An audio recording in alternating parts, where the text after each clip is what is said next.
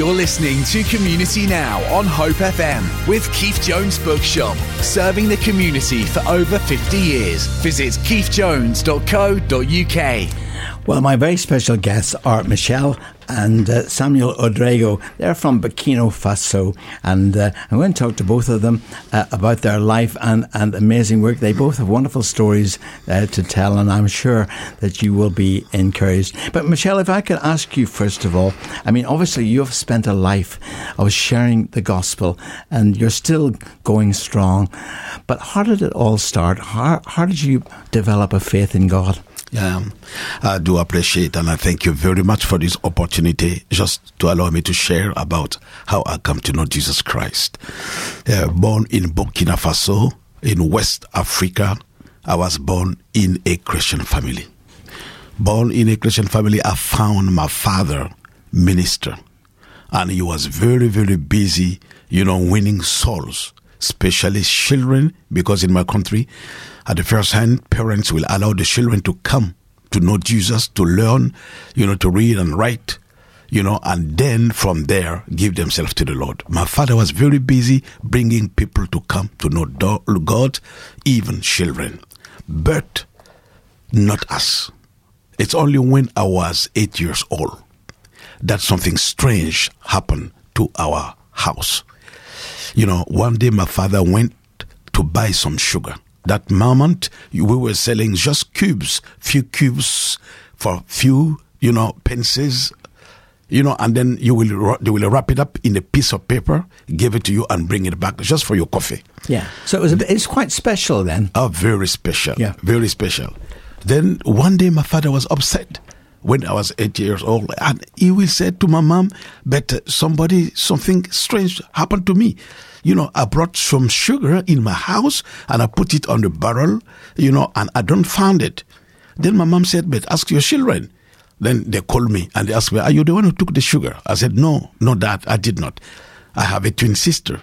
She asked my twin sister also. She said no. Then my younger brother, and he said no. Then what happened? My parents was very, very upset. And I could remember, even now I am talking, I could see my mom, discussing very strongly, with my dad. He said, "But you know what? There is something wrong. You have been leading other children to Christ, asking them to confess Jesus Christ, not to lie, to tell truth, not to steal. But in your own house, you left your own children. When the last time you led them to Christ? When the last time you talked them about getting saved and this and that?" Then my father found out, sincerely, he didn't do it officially the same way he was doing with other children. So that moment in the morning, my father will get up early morning. That's the usual thing. He will take his Bible, and light the lamp. It was a Carizon lamp. Mm. Then it will wake us up. We will all come around. It will read the Bible. We will pray together, morning devotion, before we start the day. In the evening, when we come back from farm, it will do the same thing. We will pray together, and read the Bible before we go to bed. So it was a bit of a watershed for your dad then, really being pulled up by your mother and saying, "Now, come on, you need to put time into your own family, never mind other people." Not that you shouldn't do it with other people, but of course, the end of that story was that there was a thief that had taken the sugar, exactly, but a rather unexpected thief. Exactly. So, and that really was very hot for my dad. Then that evening, he told us, he said, "But listen to me, children. I have something very special to tell you. We are Christian. Your mom and myself, we believe in Jesus Christ. And I want to tell you something. There is a day Jesus Christ will come back. When Jesus comes, your mom and myself, we are saved. We will go with Jesus. But you, kids, 3 of you, you are not saved yet. You belong to the devil. And you will go with the devil to hell. If you don't confess and accept Jesus as us, you will never go to heaven with us. You need Jesus, and we need to stop. You need him to save you, to stop stealing and lying, as you are doing right now." Oh, dear. Then now he said, at the end of the day, he said, "Would you like to accept Jesus Christ? Would you like to be saved and go with us with Jesus when he comes?" I was the first to say, "Yes, Dad, I want to confess my sin because I want to see Jesus with you. I don't want to go to hell with the devil. My twin sister said so, and my younger brother also said so. That day is the day my father led us, to pray the sinner prayer and accept Jesus. But personally, I know personally, I did it wholeheartedly, seriously, and I believed what he said. And this is how he led us. But there is a time during the same week, my mother was just cleaning my father's room. When he was cleaning, and that time he went beyond the barrel who was there. And when he was cleaning, she found the sugar wrapped in the paper down on the floor. And there is a big wall on the ground. This is where the mouse, who was in the house. So the mouse was the real thief. Yeah, the mouth was the real thief. He pulled the sugar and it fell down there. This is why my dad was looking at it and he couldn't find. That moment when we gathered to pray, my dad confessed. And he said, "Children, I lie on you. I lie on you, but anyway, I found my sugar. It was just the mouse who took it. So I am asking forgiveness." But you know what happened? That moment in my heart, I was rejoicing. And I was saying, "Jesus, no matter what, if through the rat or through the mouse, I found Jesus, I will not go to hell. I will not go with the devil. It's enough. I don't want to know nothing else. I accepted Jesus. I've confessed." And then God started to reveal himself to me the rest of the years, to show me that I couldn't set myself free except through Jesus, because sin is heavy, and no one could do it on his own. We needed salvation. We needed Christ. We needed somebody, a supernatural power to come and rescue us. Now, if I turn to your son, Samuel, I know that you're a strong believer and that we're going to be hearing about the work that you're now doing, inherited from your father. You were also brought up with a father who was sharing the gospel all over the place. But did he have some time for you? Yes. Yeah, he did have some time for me. And So what was it like for you coming to faith then? I mean, again, you were brought up in a very strong Christian household, and as we've heard, a very strong father in Michel and so on. But what was the crunch point for you?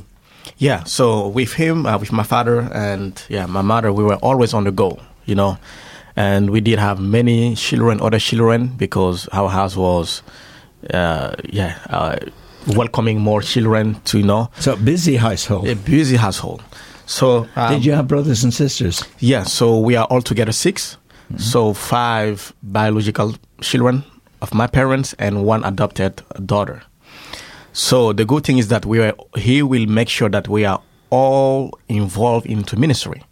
So in fact, he started the first Christian brass band in my country, and that was through me. So I can say that I'm. So you're a brass band man. Yeah. So what do you play?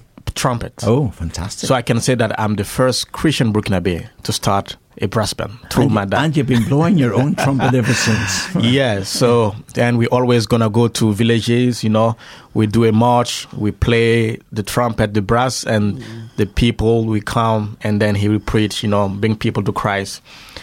And then, I got saved, my brother and myself, at one time, it was in the evening, one of his friends who is a pastor came, and my brother and myself decided to become Christian. And he led us to Christ. How old were you then? I will say between 12 to 15 years old. Okay, indeed. And was there a noticeable difference for you from that point on? I mean, obviously, and it's good because clearly you weren't pressurized, because at 12 you had a lot of time to both see and the witness of your father and your mother, and of course what was happening in the people in the households and in the villages and so on. So what took you so long? Yeah, we are born in a Christian family, so you feel like you're a Christian. So of course, you were. Well, I guess there's many people who think they are a Christian because their parents are a Christian, or they've been baptized as a baby. Mm. So you were like that? No. So after giving myself to Christ, then I decided to be baptized. So I took those classes, 3 months, and then I got baptized. One thing I want to mention is that I became Christian, and then it gotten to a point where I have to travel, because when I got my high school degree, I decided to go to the U.S. for my studies. And that's where I started to learn how to fly myself, how to trust in Christ and have an intimacy, because I was by myself at some point, so life was very difficult. And of course, in the United States, a totally different culture from what you were used to in Africa, in Burkina Faso. The States, totally different. Was it really difficult for you? It was very difficult. Culture shock. Yeah. You know, people like being around people in my country.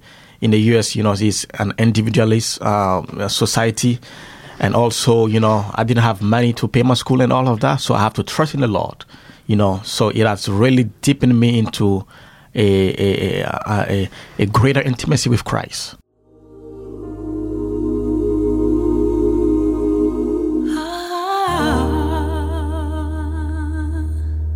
Amazing Grace. And of course, that is the Kingdom Choir there, which you may remember sung at the wedding of Harry and Meghan. Well, my very special guest today, Michel and Samuel, and we started off by talking about the early days of faith. Now, Michel, for you, clearly you had that experience as a child. Did you begin, as you got older, to begin to even work alongside your dad in going out to the villages and so on? What happened after you're sort of giving your life to Christ, as it were, at such a young age?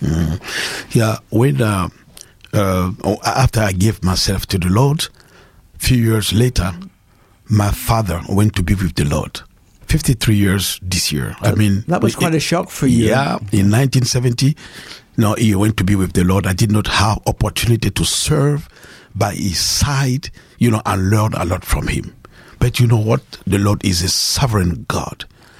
Since I got saved, and he was just revealing himself to me every night before my father died, you know, I will go to my father and say, but I cannot sleep. There is some things that I see, dreams in the night. My father will tell me, son, pray before you go to, you know, you go to sleep. Son, call on Jesus Christ. And you know what happened? When I was doing that, the desire to serve God, you know, built up in my heart to the point that I was going to children camp. Nevertheless, wherever it is, I will go to children camp. Then I become a monitor, you know, a monitor in the children camp.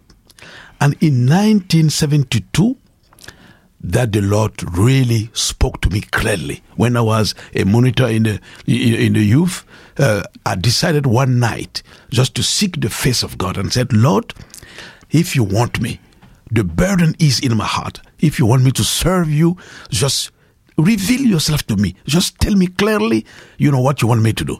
And I spent that night in 1972 to pray and seek the face of God. And this is that evening. It's that evening that the Lord appeared to me in my prayer. And he said, my call is upon your life. You are the man. I have chosen you, but I'm going to test you before, you enter into this ministry. How old were you then, Michel? That moment, I think I was around 18. Yes. 18, yeah. So, of course, 18 is a very, very, very formative year, isn't it? Yeah. In fact, children, you know, they're all formative years, but at 18, there can be a tendency to rebel and so on. Exactly. Obviously, you went the other way and you went and asked God. Were you surprised in God being so clear, so crystal clear and appearing to you?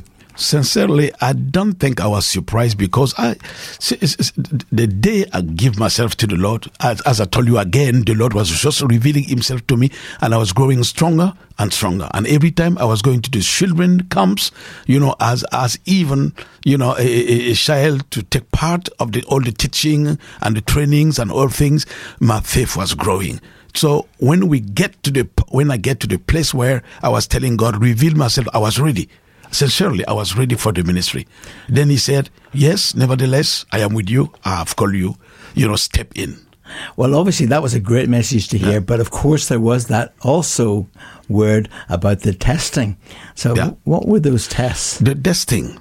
The Lord told me that time that I have to go to a country named Liberia, you know, to do my Bible training there in English. And that time, I did not even travel 100 kilometers away from my capital city. Yes. Then it told me, go to Liberia. To go to Liberia, first of all, I have to raise funds to have money to buy the train ticket, then go to the Côte d'Ivoire, Africa's. When I get to Côte d'Ivoire, I do have to, again, look money and then take a road, go to Liberia. Things that I've never done in my life, and I listened to God and I said, okay, if you want so, Lord, provide a job. I will like to work, have money, and buy my train ticket to go to the Côte d'Ivoire. Then the Lord provided. Even the work, it was just like a building, and I was helping to build. Even today, I can show you that building that I built that moment, to have the money. And that now, it was in 1973. That I was able to work and have the money to buy my ticket. By faith, I left, knowing nothing. And I get to the Côte d'Ivoire. When I went to Côte d'Ivoire, I found a French missionary and a Burkina pastor who are there. And they asked me, because they knew my parents, they know all the family. They asked me, where are you going? What you doing here, Michel? I said, I am on my way to Liberia. I said, what for? I said, well, the Lord told me to go there and do my Bible training in Liberia. Then they asked me, but there is no Bible school in Burkina, in Upper Volta, that moment. I said, but I was born in a Bible school. My father was a teacher in the Bible school. And they said, but why you don't go there? They said, no one will believe in me. And again, God told me, because that moment, you needed to be at least 40 years before they accept you in the Bible school. You need to be mature, an adult. They will not accept young guys, in the Bible school like this. So I told them, no, I have to go back because the Lord told me to go to Liberia. So they came together and they said, no, we will not let you go. Do you have money? I said, I have no money. I need to work to find for work here, have the money, buy my ticket to go there. Do you know somebody there? And I said, well, there is one pay in Elwa, Radio Elwa. He's from Burkina. He's doing the broadcasting and he's the one helping there. His name is Ernest, and I will go to him. And he said, no, you cannot do that. First of all, there is a danger in Liberia. There is like a war getting, preparing and things like that. We will not let you go there. You have to go back to Burkina and prove to the, to your people that God has called you. Go back and prove it. Then there is a French missionary who sent his car from France, to Côte d'Ivoire. Then he was from Burkina.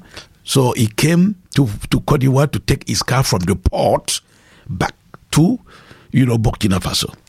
Then these people came together and tell me, you have to go back, ride back in that same car with this French missionary back to Burkina Faso and prove that God has called you by going to the Bible school there. Prove to the people. So they put me back in the car and send me back. And I suppose there begins a lesson, because obviously people can give us what seems to be very good advice, and God can even use their bad advice, as we will hear that did happen. Yeah. But I guess that there's a balance between listening carefully to what other people tell you, but of course with you the dominant voice in your life was that of God himself. But nevertheless, you did go back to Burkina, didn't you?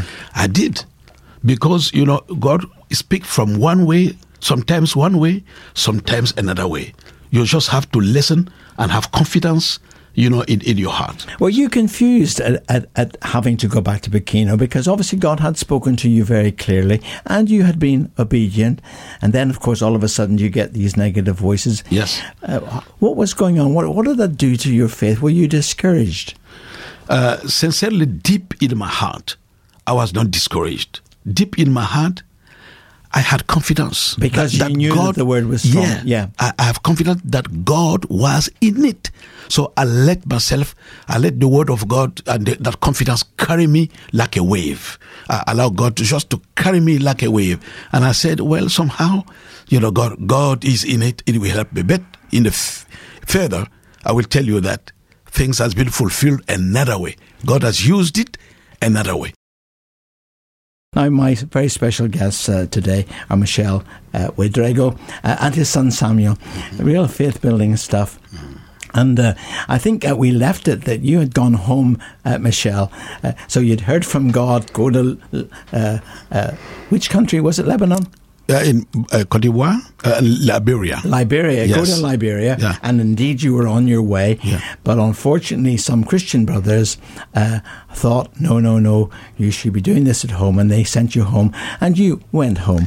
But within you, you were carrying that word. God said, go. So tell us what happened when you went home, because you did eventually go, didn't you? Yes, I went home, and immediately I went to the Bible school, and then I passed my test. They accepted me, even though, I am a young man. I was accepted. So against the odds, you were accepted. Yes, I was accepted. How old were you then, Michel? Yeah, I was. It was in 1975. Mm-hmm. That I went and I was accepted that moment. When I went into the Bible school, immediately, the Lord told me, make a team of evangelists, build a team, and you will call it Spread the Light. Yeah, Spread the Light. So it was the first time in history to see a young man who come to the Bible school and try to build in the Bible school, within the Bible school, group of students who will be evangelists, and their vision will be to take all the villages around the Bible school, take them one by one for Christ. And it's interesting, isn't it? Because there's one thing learning about theology. Yeah. We have lots of learning all over the world in theological colleges and so on, which is all very good, and we're blessed to have so much fantastic teaching. But the teaching's no good if you don't flesh it out, if you don't practice. Yeah. That's right. Yeah. So tell us what happened with your teams. I tell you, with this team, when we started by bicycles, we were going on with drum, and we will just start evangelizing. We will see the chief, and we will tell them, we are coming this weekend. We are going to sing. We are going to dance. We are going to praise God. We are going to talk about Christ. Can you please bring all the village people, together tonight, and we are going to celebrate together. I tell you, some villages, it depends how big. We can have 500 people in the night. Sometimes we can even have like 1,000 people. Then we will be singing and celebrating. Then stop, and I am the preacher. This is where we started the evangelism, and this is where all my charism started to show up. And this is where God told me, "I told you, I am testing you. I am going with you. I am with you. I promise you." That evening that you were praying, that I will take you to different nations. This is why I am telling you, I'm testing you, go and learn your Bible school in English in Liberia. But here, back here, look how much I'm going to use you to take village from village to village. I'm telling you, we started like that until 1978. I was faithful, and the school director has to take even the only track they have, release a pickup truck, release it to us, and said, every weekend you go, just have the pickup, carry everything you want to go, your drums and everything, just go. We were taking village to village to village for Christ at that moment. When I was graduated in 1978, then a missionary lady called me, first of all, it was a missionary who called me, and he said, can I equip you? I can see you when you are at the Bible school. I watch you. I will buy a moped for you with a trailer, and I will put slide projector in them and in it, and a small generator with 8 batteries, loudspeaker. And I believe that with that you can make it. I said, yes, do it. So he bought 2 mopeds. Somebody is carrying it with me, and then we will go. My brother, from village to village, now is not only around the Bible school, but now across the whole country. Those who are in Burkina who hear me, understand, and they know what I'm talking about. As a young man, I was not married. I tell you, I went across all the villages, all the provinces in Burkina, preaching the gospel with that slides projector about the story of Jesus and this and that. At night, we can have maybe like 1,000 people, and after preaching, I will finish preaching like 1:00 in the morning, and then I will ask them how many people want to give themselves to the Lord after listening the story of our Lord Jesus Christ. Everybody will lift their hands in the dark, only just maybe two bulb of light, will be there. They will lift their hand. I said, no. If you want to confess Jesus and have him as your master, kneel down on the dirt. Kneel down. At the night, I will see everybody kneeling on the dirt, confessing Jesus as their Savior. I tell you, brother, it was just wonderful. It was just great. And I did that across all, Burkina Faso. It must have been then a real draw because, I mean, in many of our local churches here in the United Kingdom, we don't see that sort of approach. And we certainly don't see thousands and thousands of people queuing up to hear the gospel. But because God was using you and your fellow students in such an amazing way, of course, when the time did come to leave and to go and perfect your English and so on, yes. and I guess study theology and so on. That must have been quite difficult because you would be leaving something which was alive and real, and of course very effective in terms of God using you in a remarkable way. Yeah. It was really very hard when that missionary called me and said, one day I was just passing. She called me and she said, "Michel, come here. I'm watching your life and I see anointing on you, but you can do better if you learn English.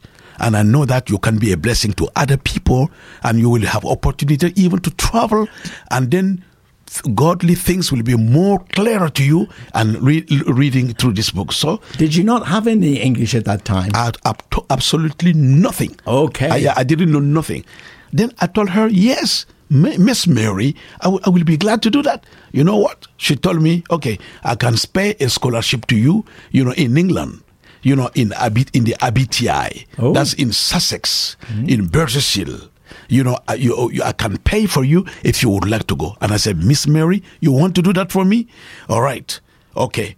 The Lord spoke to me before, and He told me, "I am going to use you, but go to Liberia, learn English. You will be a better servant if you understand English, and you will be able to be a blessing to many more people."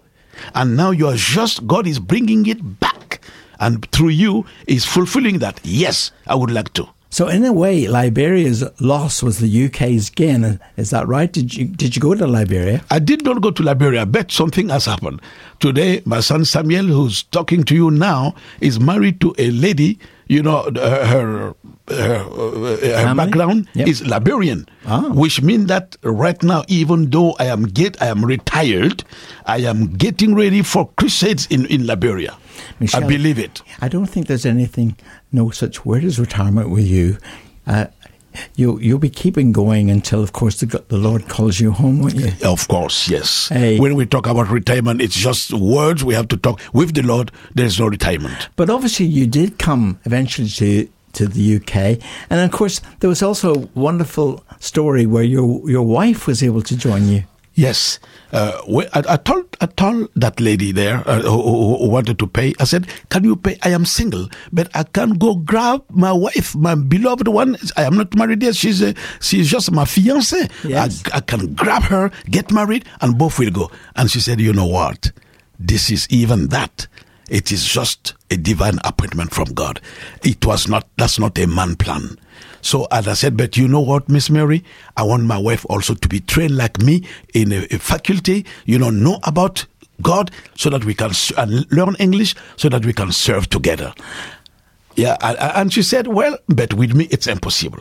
And I told her, "But with God, it's possible." Now tell us how that happened and how, in fact, your wife, the lady who became your wife, yes, eventually did join you and did actually train with you. Yeah, she came, I flew and I left her.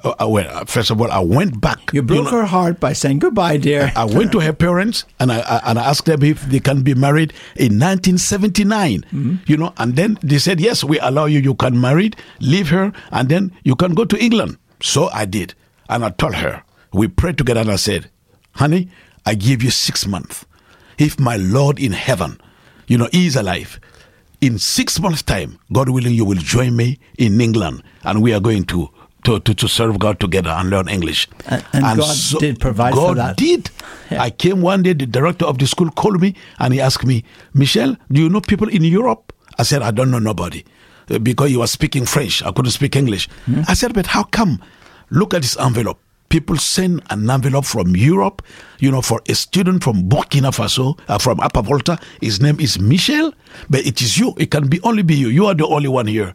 Do you know anybody?" I said, "I don't know." Up to today, sincerely. I heard only that maybe it's an Italian church who was, in Germany, who heard about me, who collected the money, who sent it. When he showed me the money, I told to Mr. Zbinden, I said, Mr. Zbinden, you know what? This is to bring my wife. I left her in Burkina. She has to come, here and do the same study as I do. And you know what? He said, but Michel, do you know something? For the first time in history, the Assemblies of God Church in Burkina has invited me and my wife to come for a convention, a national convention in Burkina Faso. Do you know that? I said, they are not only just inviting you, but they are calling you to come and bring my wife back.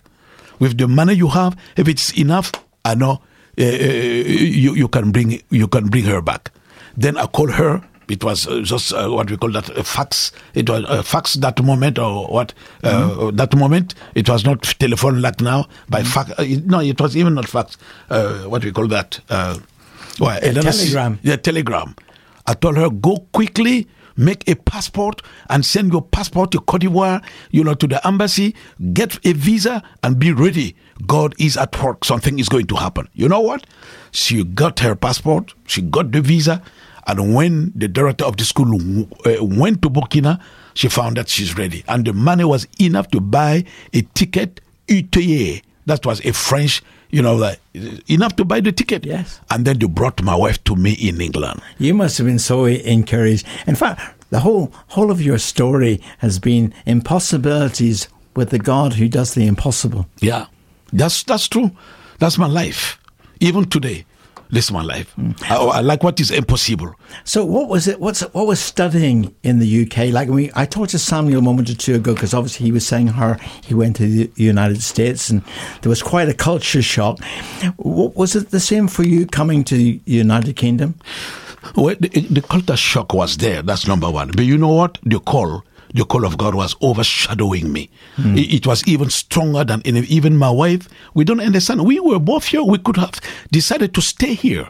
It was easy. In fact, we had even an opportunity to go to Egypt as a missionary, paid and supported by a Christian organization that I don't remember all together.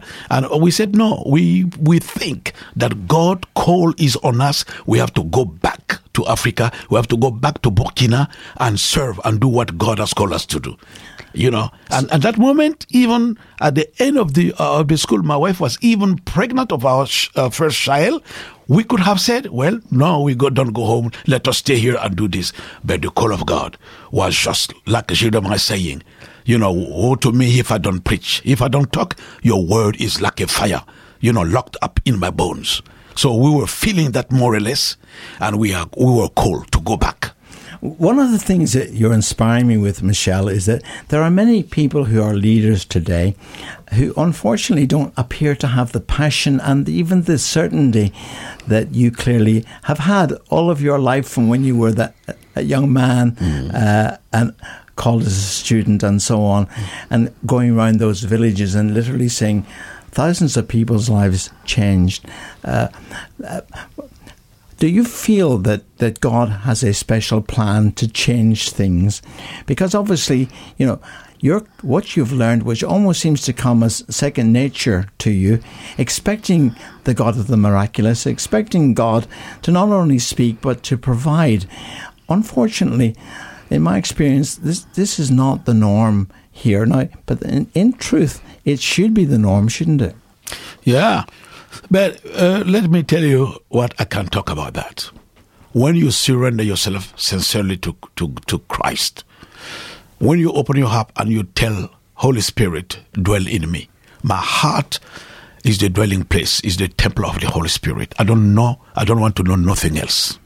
Lord Christ alone, this is you. I am yours and yours alone. Listen, he will come in. He will come, he will take control, and all your ambitions, your desire, your emotions will be his and his alone. You're listening to Community Now on Hope FM with Keith Jones Bookshop, serving the community for over 50 years. Visit keithjones.co.uk. Now, if listening to the programme today, you've thought, Michel, here's a man I would very much like to meet, and I would very much like him to pray for me. Well, I beat you to it, because last Saturday when I had lunch with him, I asked him if he'd pray for me, and he did. And he can pray for you, and you can be blessed by coming along to Emmanuel Church in Southbourne this Sunday at 6:30 p.m. Then we worship together. But wonderful, wonderful ministry from Michel and his son Samuel, who we're going to talk. I'm going to talk to him again in just a moment. So that's 6:30, Emmanuel Church, Southbourne, on Sunday evening. Come, and you will most surely be blessed. You're going to hear a little bit more from Michel, which hopefully will even whet your appetite even further. So don't delay. If you don't get the blessing, it's not my fault, because I've told you. 6:30 Sunday night, Emmanuel Church in Southbourne. Now, of course, probably Michel will say a little bit more, but Burkina Faso is a country which has had instability because of coups and so on. It's also a country which is pretty poor, actually, one of the poorest countries in West Africa. And because of that, there are countless children who are in need of support. When Michel went back to Burkina, one of the things that he did was to make a response to that poverty. And in the same way that you have heard him share about God's provision, God is still doing that provision. He did it with Michel, but he's getting on a wee bit, Michel. Although I have to say, he's got more energy than I have, and many of us who are years younger than him. Nevertheless, he passed the baton to his son Samuel, who now runs the ministry which is called Way of Hope. And yesterday Samuel on my breakfast show told us a little bit about the provision. But for those of you who didn't hear yesterday's show, Samuel, just tell us a wee bit about the essence of the work that you're doing in terms of Way of Hope. Yeah, thank you, Mr. Blaise. And thank you to Hope FM again for having us this morning. So we have a Christian non-profit organization called Word of Hope. And, within Word of Hope, we do education. We recruit children in need, orphans, and displaced children because of the terrorist attacks. And we take them to our boarding school, which is in Ouagadougou, in the capital of Burkina Faso. And we feed them 3 times a day. We educate them, general education, and we also teach them the Word of God. The founder like to say, pound Jesus Christ in them. And this is what we do. We also do healthcare, where we have a medical center within Ouagadougou, where we provide medical healthcare to the community at affordable cost. Last year, in fact, we have over 1,050 patients who visited the medical center. And we also do animal breeding and gardening. Training the kids also how to take care of animals and also to do gardening. And of course, all of this work is given to the people who are in need, irrespective of their faith. In fact, many of the people who come to you for help are Muslims, aren't they? Yes. So most of the people who come to us are Muslim, because this is a country where we have over 60% of the population are Muslim. So now your dad has been talking about God's provision. He'll be telling us some more about that. But of course, you also, you said when you went to the States to do your own training, you didn't have the money. You were in a foreign land, a foreign culture, and yet you discovered that God provides. And of course, he hasn't stopped providing, has he? He hasn't. And I'm glad that, I went through the United States, because it have helped me somehow understood my dad. You don't have the United States accent, though, do you? You've got quite a unique accent. Yes, of course. So speaking French, so it had took me through understanding what means the Lord provision, because my dad, when we grew up, we always, we don't have what we needed, but anytime the Lord will provide, and we couldn't understand that, But myself going through all of that, I've, got to learn what it really means, the Lord provision, laying on girls to provide. So yeah, and of course the children are part of that provision. One of the things that I was really blessed when you told me yesterday was that the children are very well aware that you need food, that you need clothing, that you need everything to sustain life. But you've involved the children in praying and developed a very real faith in them. Now, I know you'll have a million stories that you can tell, but tell us just a few stories of the difference it's made to kids. Yeah, so this is a story of a young girl called Rahim Nawende, which means don't forget about God. So a couple of years ago, we recruited this little girl named Sawadgo Rahim Nawende through her stepmother. This little girl, motherless, lost her father during a terrorist attack and did not have any opportunity to pursue her studies. Thank God, another childless lady adopted her. And after a while, the childless lady who adopted this little girl also lost her husband after a terrorist attack. So despite all the challenges over this little young girl, Rahim Nawende, this school year she will be going to high school because she successfully passed her national exam. So this is the type of people we recruit at our boarding school. And of course, that's very, very practical sort of provision and built faith in that. I love their name. What does it mean again? Don't forget about God. Don't forget about God. Yes. And that little child became a Christian, yeah? Yes, she became a Christian. Yeah. Yeah. And for yourself, I mean, obviously, you were brought up with Michel, and faith was instilled in you. And as you shared with us earlier on, you yourself made your commitment to Christ, but yours also has been a life of faith and dependency upon God. What has that done to you in terms of your passion of why you exist, Samuel? In terms of, so in other words, your walk with God, as it's gone on, has it increased your faith? Yes, of course. With the work we're doing and all of that, and also my past experience, it's always a happy to see a child, who couldn't afford, parents couldn't afford going to school, sending to school, or who are rejected by the family, and because he's coming from an incest family. So to be on our compound and given a chance, a blessed way to be educated and to also non-Christ. So this is always a blessing. So it also increases our faith, because when we don't have enough food and we pray with the kids 5:30 to 6 a.m. every day, and we see the Lord's provision,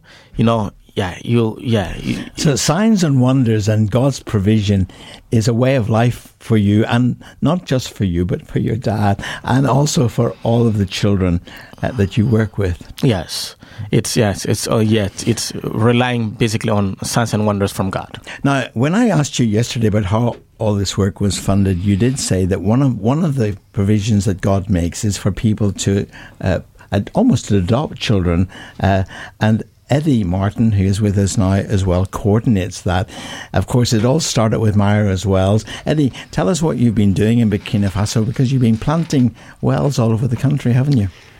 Yes, I first met Michel over 27 years ago, and we've kept up our contact ever since and worked together with Myra's Wells, even putting a well in the village of Hope where Michel is, which has been one of the most amazing wells we've ever drilled.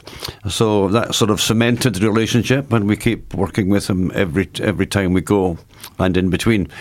But we've come to a point, or some of us at least, we haven't made any formal decisions yet, but we've come to a point where we're asking ourselves, is there some way that we could devise some sort of sponsorship scheme so that people in the UK could actually sponsor the children or a child in this school in some way?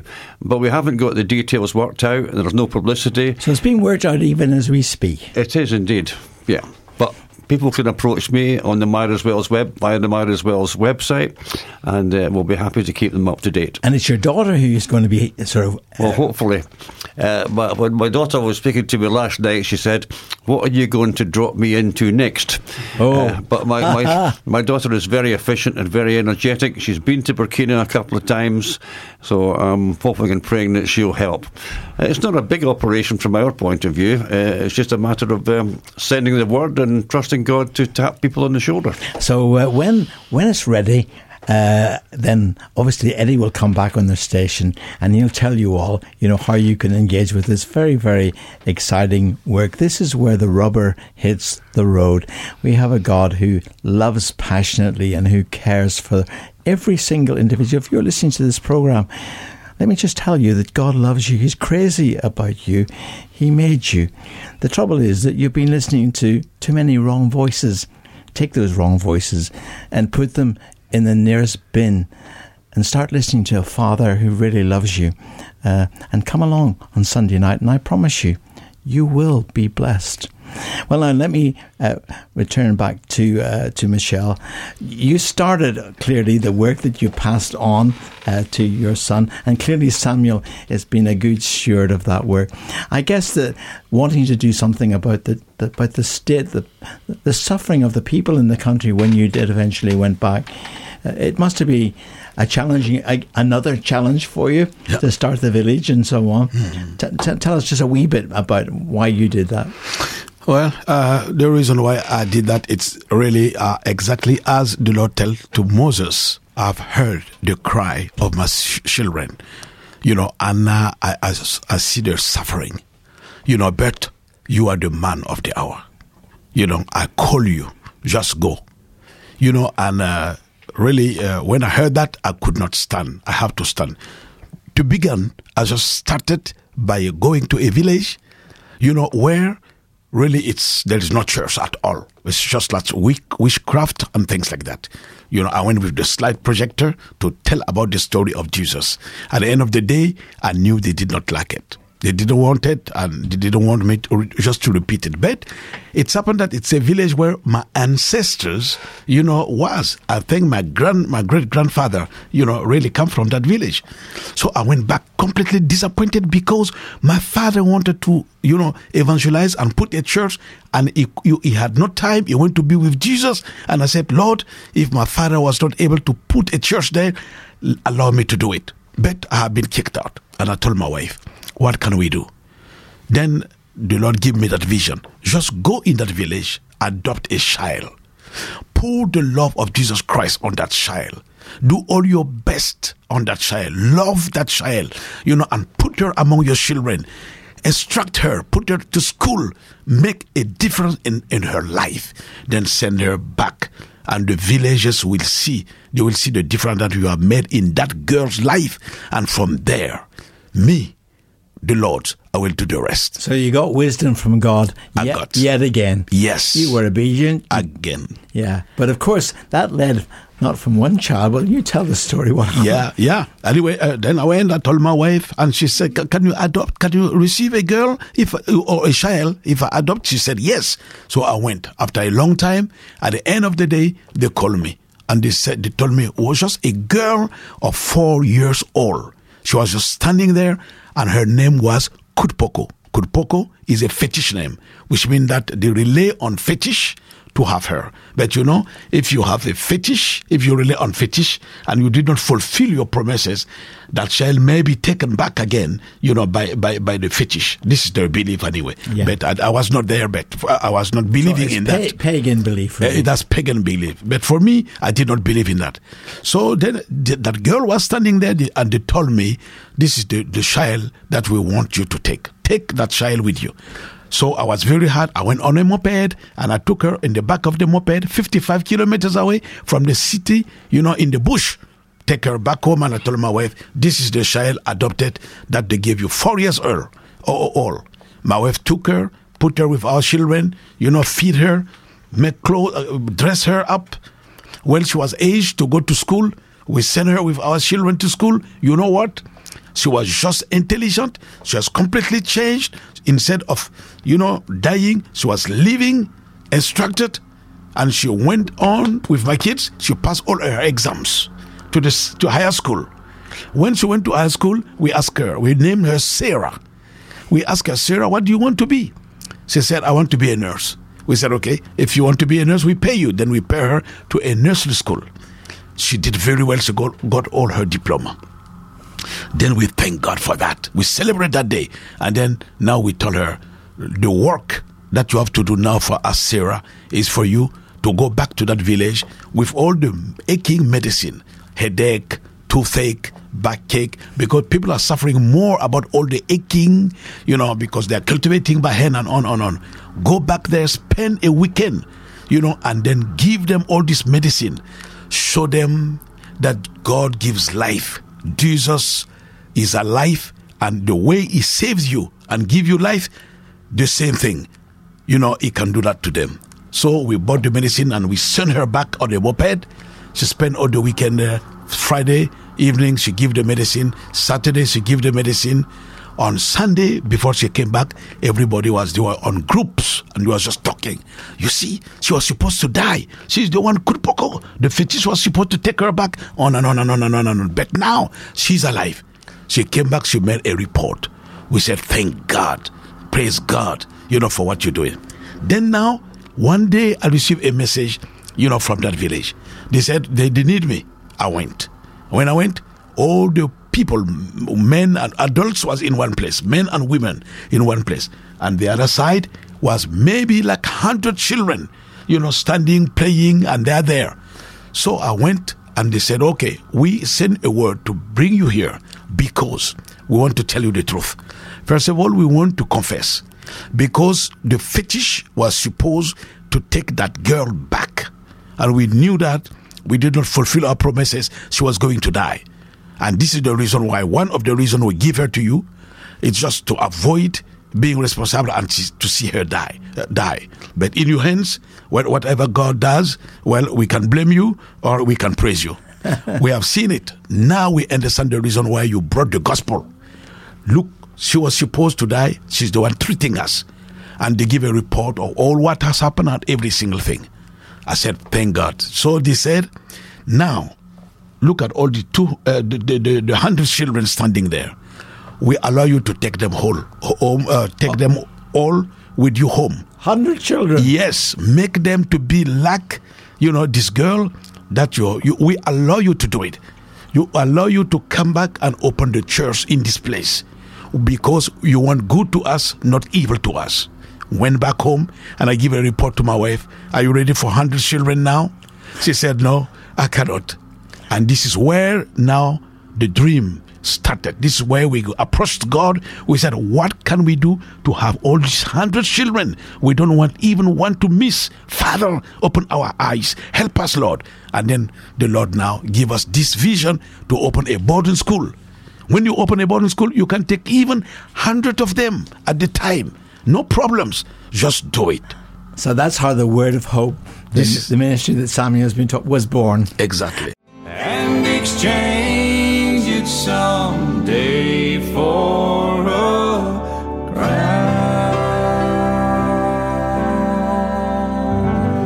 Well, that's Alan Jackson with his version of that wonderful hymn, The Old Rugged Cross. Now, just a reminder that if you want to know about Myra's Wells and indeed the birthing, if you like, of this link with Burkina Faso, then the person that you need to talk to is Eddie, who you heard from a moment or two ago. Now, you can drop him a line. That's Eddie, EDDIE, and at myraswells.org. That's his email address, at Myra, M-Y-O. RAS. Myra, incidentally, was Eddie's wife, who was very tragically killed in a car accident, of course.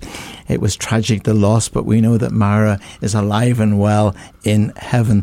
And that tragic death birthed a wonderful ministry where wells are being planted all over Africa, in Burkina Faso, and of course led to Eddie developing a relationship with Michel, Samuel, and many, many others.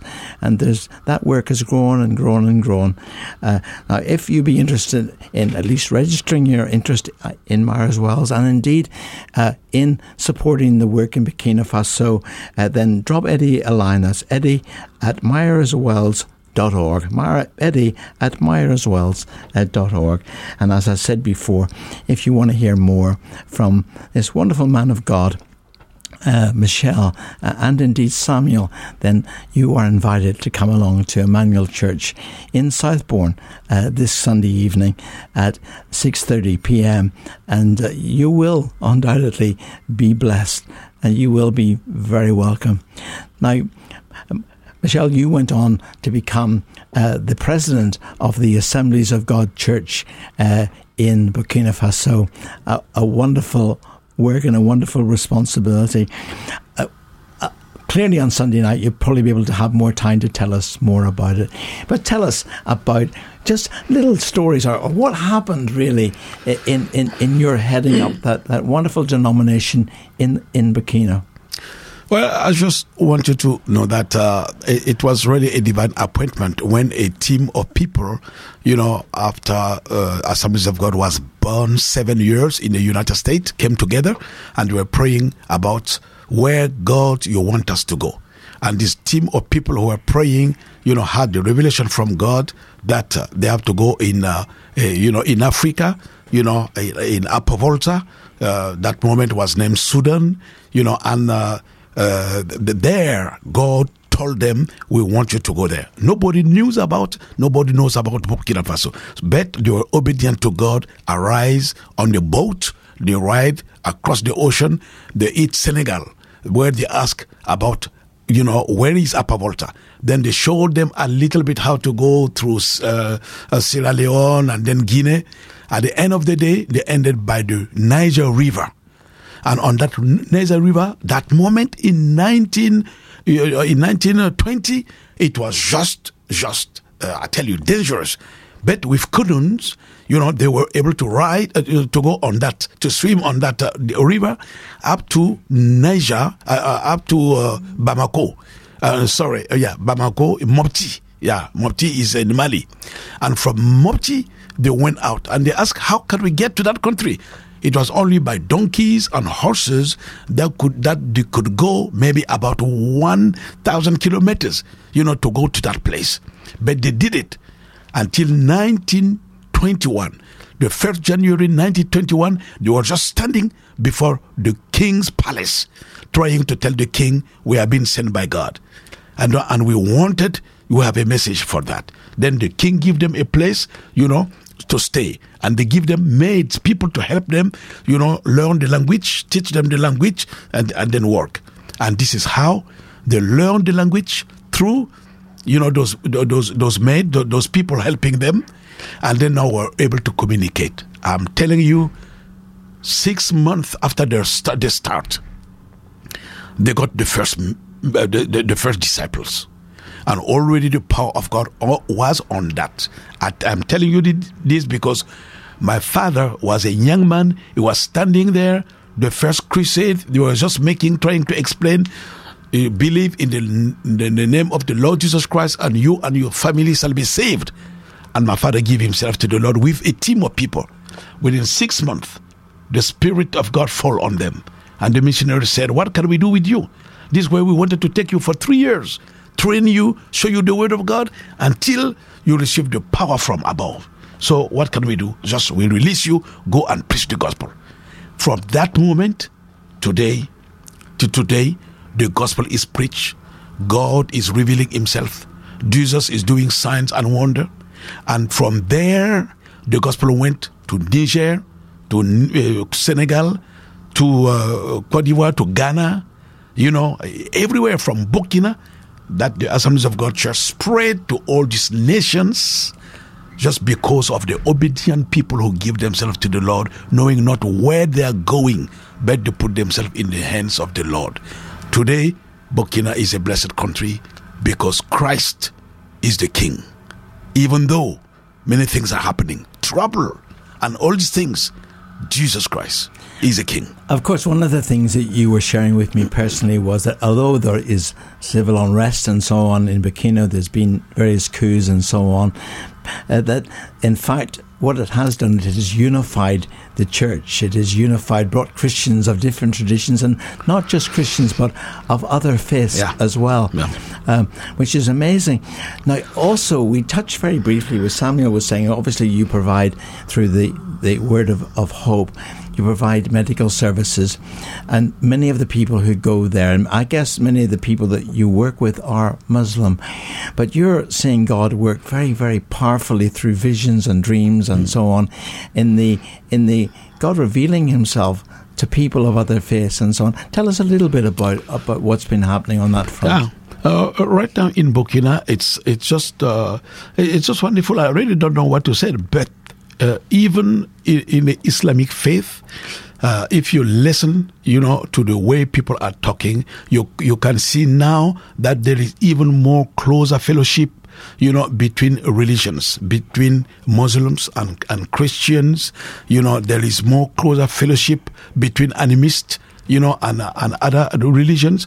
In the same family in Burkina, you can have all these religions together. You can have animists, you can have Christians, you can have Muslims, and they all do together eating in the same plate. And then having fellowship together. And today in Burkina Faso, Christians, different religions, denominations, who was even not going together, who was just criticizing, and condemning one another. Today, we found ourselves together in one shed, seeking the face of God for peace, for revival, for forgiveness, loving one another, visiting one another. The federation of churches that we have today, we are together. We are one. There is no more division. But I thank God for all what is happening, because God knows everything. Maybe if that rebellion was not there, we could have been facing really a religion war. It could have been like that. We could have been facing a religion war. But because the jihadists came in, we forget about religions, war, and together we are working to be together, to save the nation, to save our life, and live in peace. Now, in the same way that God enabled the people in that village that you were telling us about to see the power of God at work, clearly the people in these other faiths are also seeing the power of the Christian God at work. And I mentioned dreams and visions. That's one of the ways, of course, God is communicating. But what do you see really happening? What is people testify. They testify about Jesus. And more than that, today when you listen, even the Muslims commenting or preaching, if you listen to them, they are not afraid of mentioning about Jesus in the Quran. But before you don't hear that, they can preach, they can talk, and only just condemning Christians and this. But today, it's no longer that. You hear them even explaining clearly who's Christ, in the Quran. And the communion and the fellowship Muslims and Christians should have together. Before, you don't hear these things. And because of all that, now the churches are growing. People are getting saved. God is at work. We are just building churches like, I don't know what you said. Every day there is new church born. So your growth is really is right at the center of everything. Completely. And the name of Christ, of course, is on it. Of course, yes. Yeah. In the name of Christ, churches are born every day. Michel, can I ask you to pray now, because there'll be people who will have been listening to the program and they will have had many, many things going on in their lives. It's always a blessing when a man of God prays. Could you pray and maybe help to lead some of us to Christ, or to have strengthening our faith, be more open to the power of God through His Holy Spirit in our lives? Yeah. Okay. Hallelujah. Jesus, I am standing before your throne, not alone, but many people now listening to this radio are standing before you. It's not before me, it's not before the radio, it's not before anybody else, but Lord, before you, after listening to this program, their eyes is open you. And one thing I know, you hear their cry. You know what is happening from the bottom of their heart. You know their difficulties. You know their tears. You know how much really they need your help. Lord, for some people, it's almost like late, but never late with you. But before they said it's late, they are standing before your throne now. And I believe that you, the Lord Omnipotent, omnipresence. You are everywhere, and there is power in your hands. And your promises just to whistle to you, just to come back to you, just to talk to you. And your love, who surpasses all understanding, will guard us and will keep us. Now, anyone standing on his feet or kneeling down, listening to you, opening his heart to you, taking his burden, showing it to you, please receive it. Show your power. Reveal yourself to that person. Tell him that he's not kneeling, for nothing. Tell him that he's not trusting for nothing. Lord, I do not pray for your answer for tomorrow or after tomorrow or a month. I am praying for your answer right now. I believe in you, and I believe that you are by thy side. You are even closer to them than the clothes they are wearing right now. So Jesus, if it is a disease, touch it now, remove the pain, remove the disease now, in Jesus' name. And let every disease hear the voice of Jesus Christ saying, remove, come out in Jesus' name. Lord, if it is a pain, from wherever it is, Lord Jesus Christ, from everybody, from all the body, I do pray in Jesus' name for you to remove it with your healing hand. Touch them from their head to their toe. Remove all the pains, remove all the disease in Jesus' name. If it is a family problems, Lord, I pray that you step in now. If it is a problem between man and wife, you know that they are in trouble. You know that they are almost in divorce. You know that, Lord Jesus Christ, they are almost really in difficulty. Lord, I do pray that you may step in now. Your spirit who control their heart, stretch your hand, and just now bring fellowship and understanding between them. I pray for parents who are suffering, now because of their children, because of the attitude of their grandchildren. Heavenly Father, I pray that the Spirit of God will visit them now. Visit them now and glorify your name, in their life, for bringing them back, Lord Jesus Christ. Instead of backsliding, bring them back into your knowledge. Father, I pray for the Church of England. I pray, Lord Jesus Christ, for the Church in the United Kingdom. I pray, Lord Jesus Christ, for all the believers. Visit us, Lord. They need your visit in Jesus' name. Send a revival. Wake us up. Don't leave us, Lord Jesus Christ, in where we are. But bring life to us in the name of Jesus we pray. Amen. Amen. Amen.